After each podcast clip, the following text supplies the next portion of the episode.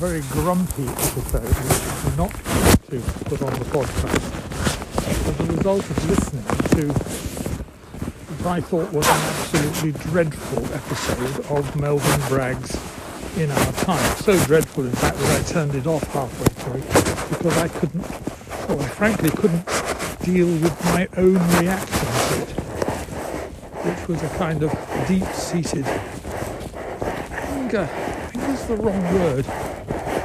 Despair, I think. Anyway, I recorded it, decided it wasn't of suitable material. Um, so although I still got it, I don't intend to let it loose upon the world. But as is often the case with these things, it had an after effect, and the after effect was to ask, why was I so, let's call it upset by this episode? And what can I learn, both about myself and for that matter about life, the universe, and everything as a result? And I'm pretty sure that the main reason why I was upset was for the same reason that I get upset when I listen to anybody spouting points of view that I just think are, not to put too fine a point upon it, bonkers.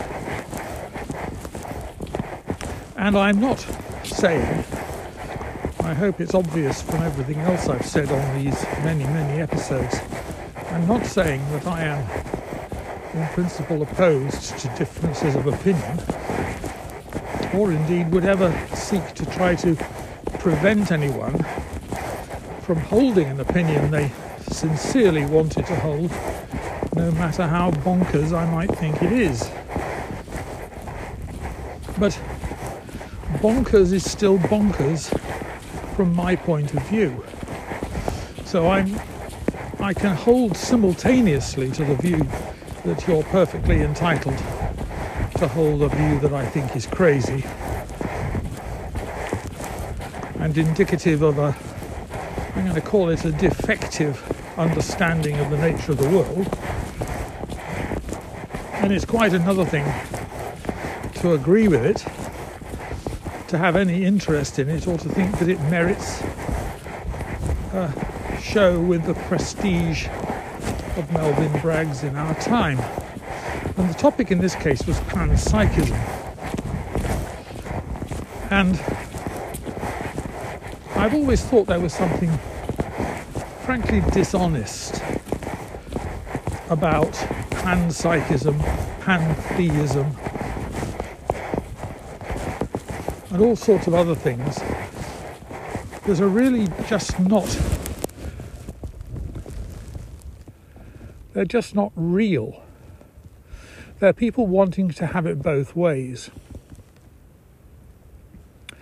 And I remember Bernard Williams, not, personally, but I remember coming across something that Bernard Williams once said, which I think basically is true, which is that if you have a choice about whether you believe in God,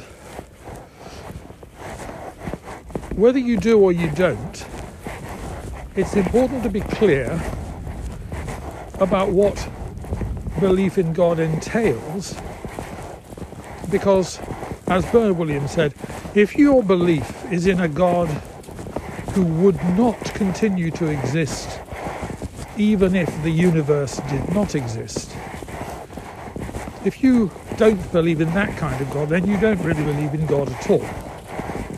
You can believe in things that go bump in the night, pantheism, as though the universe and God are the same thing. You can even be a panpsychist. But what Melvyn Bragg was asking us to believe was that you can be a theologian and a panpsychist at the same time. And I don't think you can. I think you can be a panpsychist, and frankly, I think that's a pretty weird belief system because I just don't think that it makes any kind of sense to talk about molecules or atoms or particles or quarks or gluons or superstrings having consciousness. I think it's just bonkers. Why? Because what I mean by consciousness is something that is a contingent upon the existence of a suitably sophisticated neural system. It doesn't have to be an organic one, perfectly well be a digital one, but it must be of a certain sophistication. And if it isn't, then it can't be conscious. So I have no problem at all with allowing that consciousness goes a considerable way down, if down is the appropriate metaphor and not a kind of anthropomorphic piece of name calling, but the further down the complexity chain you go, and if you wanted complexity, you could say how complicated does a program need to be to you, to duplicate this, and you can do it in terms of how many bits does it have to have. So you can go down and down and down. And I'm perfectly happy to accept that dogs are conscious, elephants are conscious, mice are conscious. I think probably that in some rudimentary sense, birds are conscious. Insects may be in some collective sense conscious. And I agree with the program, and you know I do from many times I've said it, that what that basically means is that it's like something to be that thing. It's like something to be an ant colony. It may be a very weird kind of like something. It may be a kind of like something that you and I couldn't begin to understand. Just as the what it's like to be an AI may be something that you and I couldn't possibly understand. But I don't think that it's like anything to be a stone. I don't think it's like anything to be a tree, I'm afraid, or a plant. And if you say to me, but we know that trees share nutrients and plants share nutrients and all kinds of things we are discovering about the botanical world that we've hitherto not known about and probably dismissed as mumbo jumbo. Yeah, absolutely we do. But that's an evolutionary benefit. You can have something which is an evolutionary benefit without it being without it entailing consciousness. You don't necessarily know that you're doing it. You certainly don't do it deliberately. And you and I, even when we are conscious, and we're not all the time, and, and that doesn't just mean when we're asleep, but a lot of the time when we think we're conscious, we're not conscious about everything, we're conscious only to a very tiny extent. But all of that is, is the case. It doesn't mean we don't function. And it doesn't mean that all sorts of crazy, wonderful things are going on in our brains and bodies, just as crazy, wonderful things are going on in trees and plants and animals and ant colonies, without positing that there is consciousness. So the panpsychist position seems to me to be just utterly muddled because they haven't really thought through what they mean by consciousness. They haven't really thought through why consciousness matters insofar as it does, and you know that I think it only matters in a very, very peripheral, marginal way. Back to the Tinder effect again. I listen to all of this and it isn't so much that I don't agree with them. I'm perfectly happy to listen to people I don't agree with. There are lots of them. But I do think that the arguments that are deployed need to be credible. They need to have some substance behind them. And in this particular case, they just didn't. They didn't come anywhere close. Some member of the panel put forward the view that unless you posit consciousness at some really rudimentary, fundamental level, at the level of quarks, or I don't think superstrings were mentioned, but you might as well go all the way down if you're going to go that far. Unless you believe in that, you have no explanation for consciousness in higher animals. This is a terrible argument. This is a terrible argument. Because the complexity of the systems in which our consciousness exists is contiguous with the brains that we have and the bodies that they live in. As I've said for 30 years at least, to have a particular kind of body with a brain is automatically to have a mind, automatically to be conscious. There is no further fact. Nobody adds to that something called a soul or a consciousness in addition to what is explicable. Saying understandable, in other words. We may well not understand it yet. We may be nowhere near understanding it, but that doesn't mean that it isn't explicable. And I'm sure that the sorts of people who are on this program would say, well, if you say it's explicable but you don't understand it, then that's just a statement of faith, which is fair enough. But it's a fundamental statement of faith.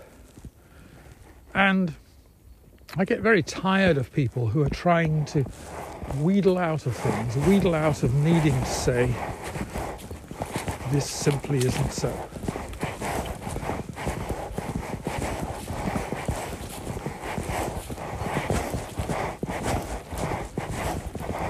Hello.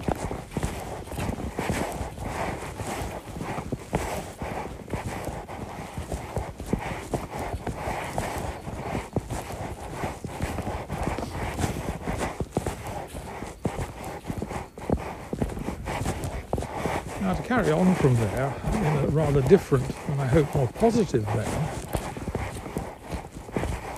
sometime last week, it was certainly in about the middle of the week, Microsoft suddenly released a new uh, iPhone and Android version of their Copilot suite of AI based programs.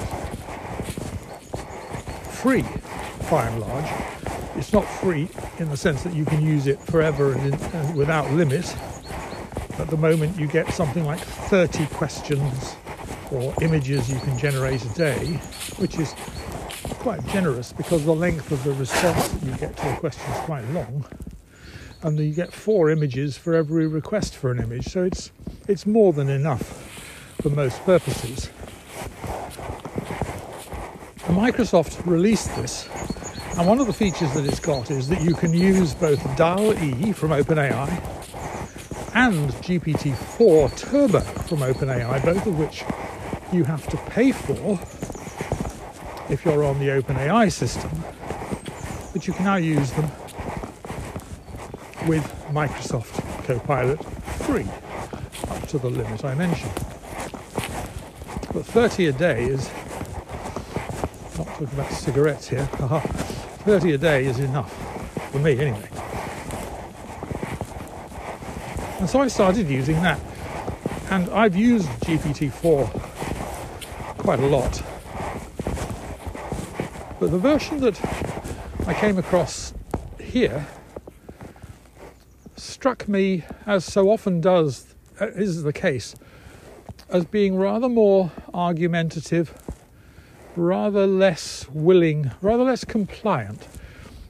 The, you know that AIs hallucinate which is not really so much lying as because of the architecture, they make things up.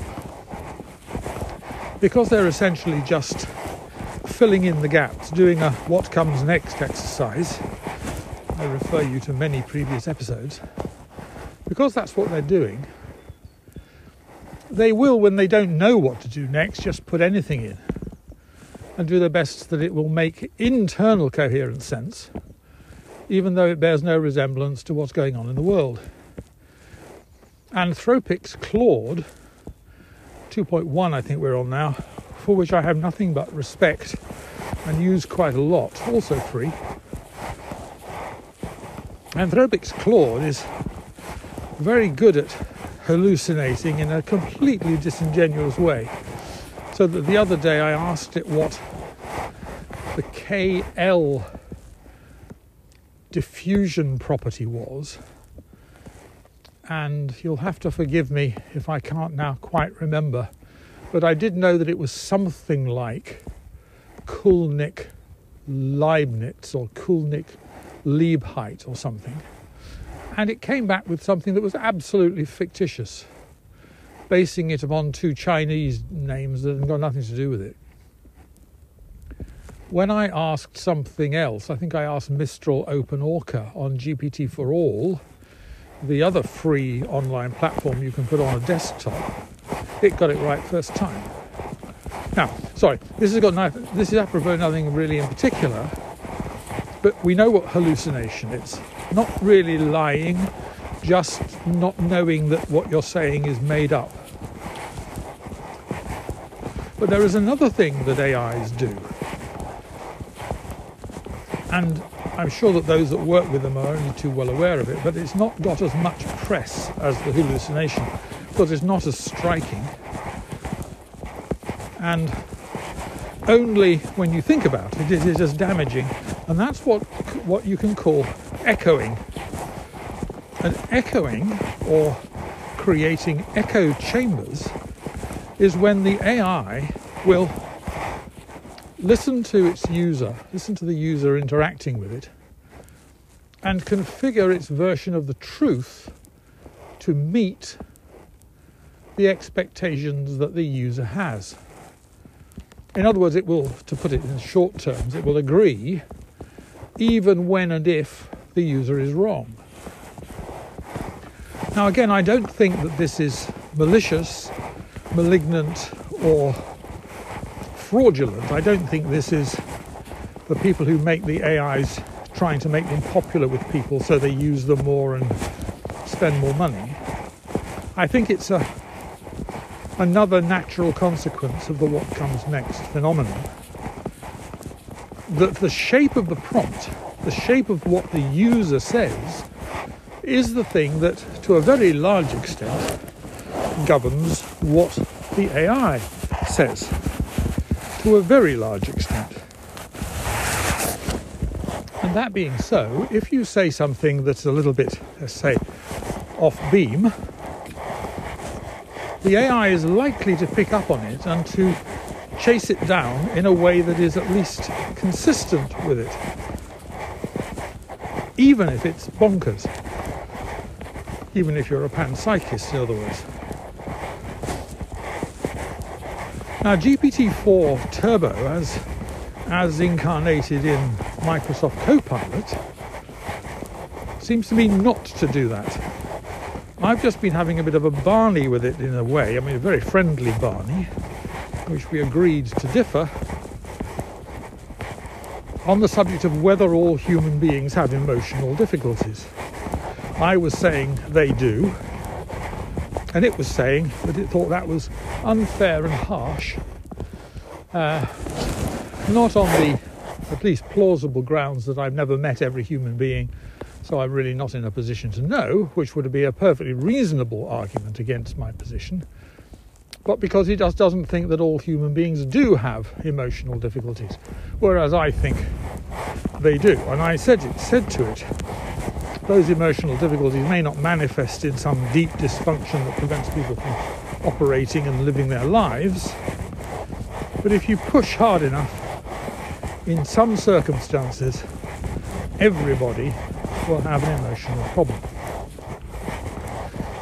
And I'd be hard pressed, well, you'd be hard pressed to convince me otherwise.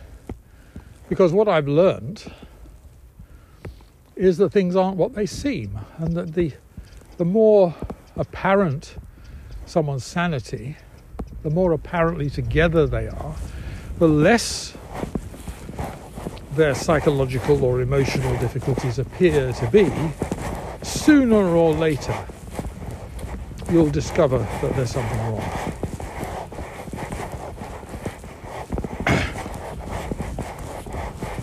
it didn't like it at all. And it's quite interesting to conjecture why it doesn't like it. But I think let me explain the context and you'll perhaps see my point. We were talking about the use of AI in education, and I made the point, which I passionately believe, that one of the most one of the strongest reasons why AI will be spectacularly successful as an educational tool is that it is non-judgmental. You can say almost anything. This sort of goes along with the echoing problem, but it, you can say almost anything to an AI. It will quietly correct you, but it won't make you feel a fool. It won't ridicule you. Certainly won't laugh at you. And if you keep asking questions until the cows come home, it'll go on answering them. It won't say, Don't you think you should have learnt that by now? It won't do what a human teacher will do and literally or through body language or whatever express frustration with your endless questioning if it's not being expressed by the other people in the class, which it usually is, if you persist with things. All of that means that an AI is a much more accepting, positive, affirming, encouraging agent than most of the teachers that I have encountered in my long career, including myself, I might add. This isn't pointing the finger at others, this is saying guilty as charged. I think that I have far too often shown impatience or not been patient enough or directly or indirectly been less than encouraging. I think that the the red ink syndrome that we get through the way we mark things, where almost everything that we're interested in is what's wrong rather than what's right, is a, is a further example of a psychological flaw in human beings. You can give them an enormous expanse of purple prose and they'll point out that there's something wrong with the comma in the third sentence before the end or whatever it might be or in the famous words which I often misquote from Umberto Eco's Foucault's Pendulum. I think it's Diotallevi, his one of his heroes. I am the kind of man who, given I am what I am and I will be what I will be, which of course is God's self description to Moses in the book of Exodus, wonders where you put the comma.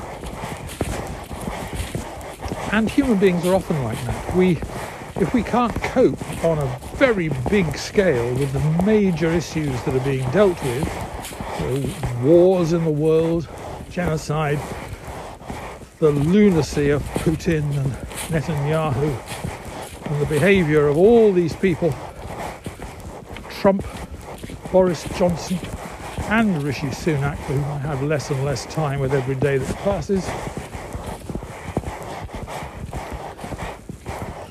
we don't want to deal with that, so we worry about where you should put the comma three sentences from the end.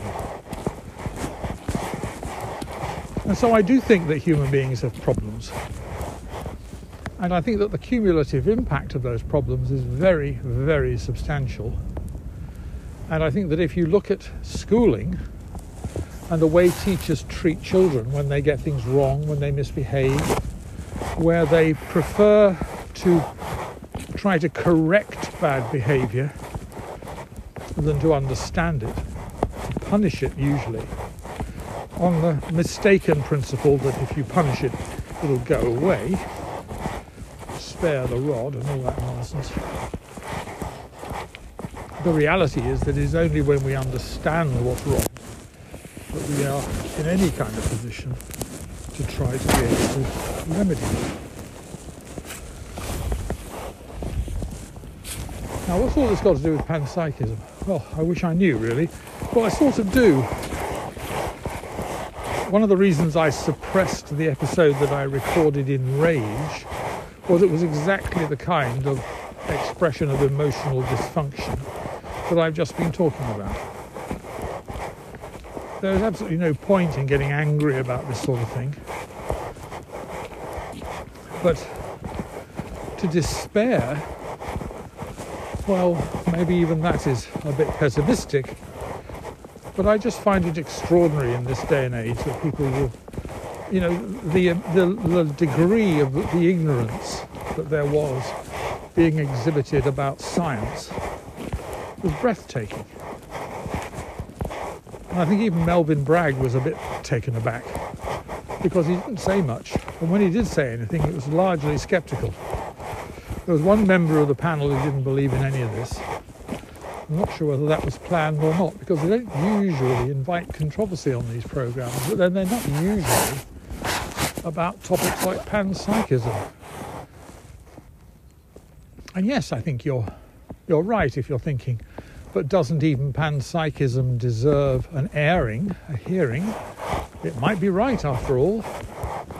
Well, yes, it might. But even if it is, nothing follows. Nothing. And so it doesn't help. You know, it's an exercise in gratuitous metaphysics.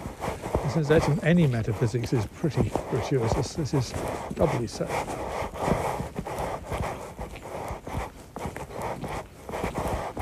So, maybe I won't publish this one either, but well, I think I probably will because what, is I, what has been interesting is the way GPT-4 Turbo has been more than happy to contradict me. And that's really important because it's a way of avoiding this echo chamber problem where the AI just spouts whatever you give it, repeats whatever you give it. And it mustn't do that because if we get into that frame of mind where the AIs are just reinforcing our prejudices and our ignorance, then of course it will quite serious negative consequences for all of us. It'll be bad enough when the Putins and Xi Jinpings of this world and the Donald Trumps and Boris Johnsons get a sufficient handle on the organs of news, truth and falsehood to control them you know, fake news. Well, there's nothing fake about most of the news about some of these people. It reveals them to be pretty unsavory human beings, one way or another.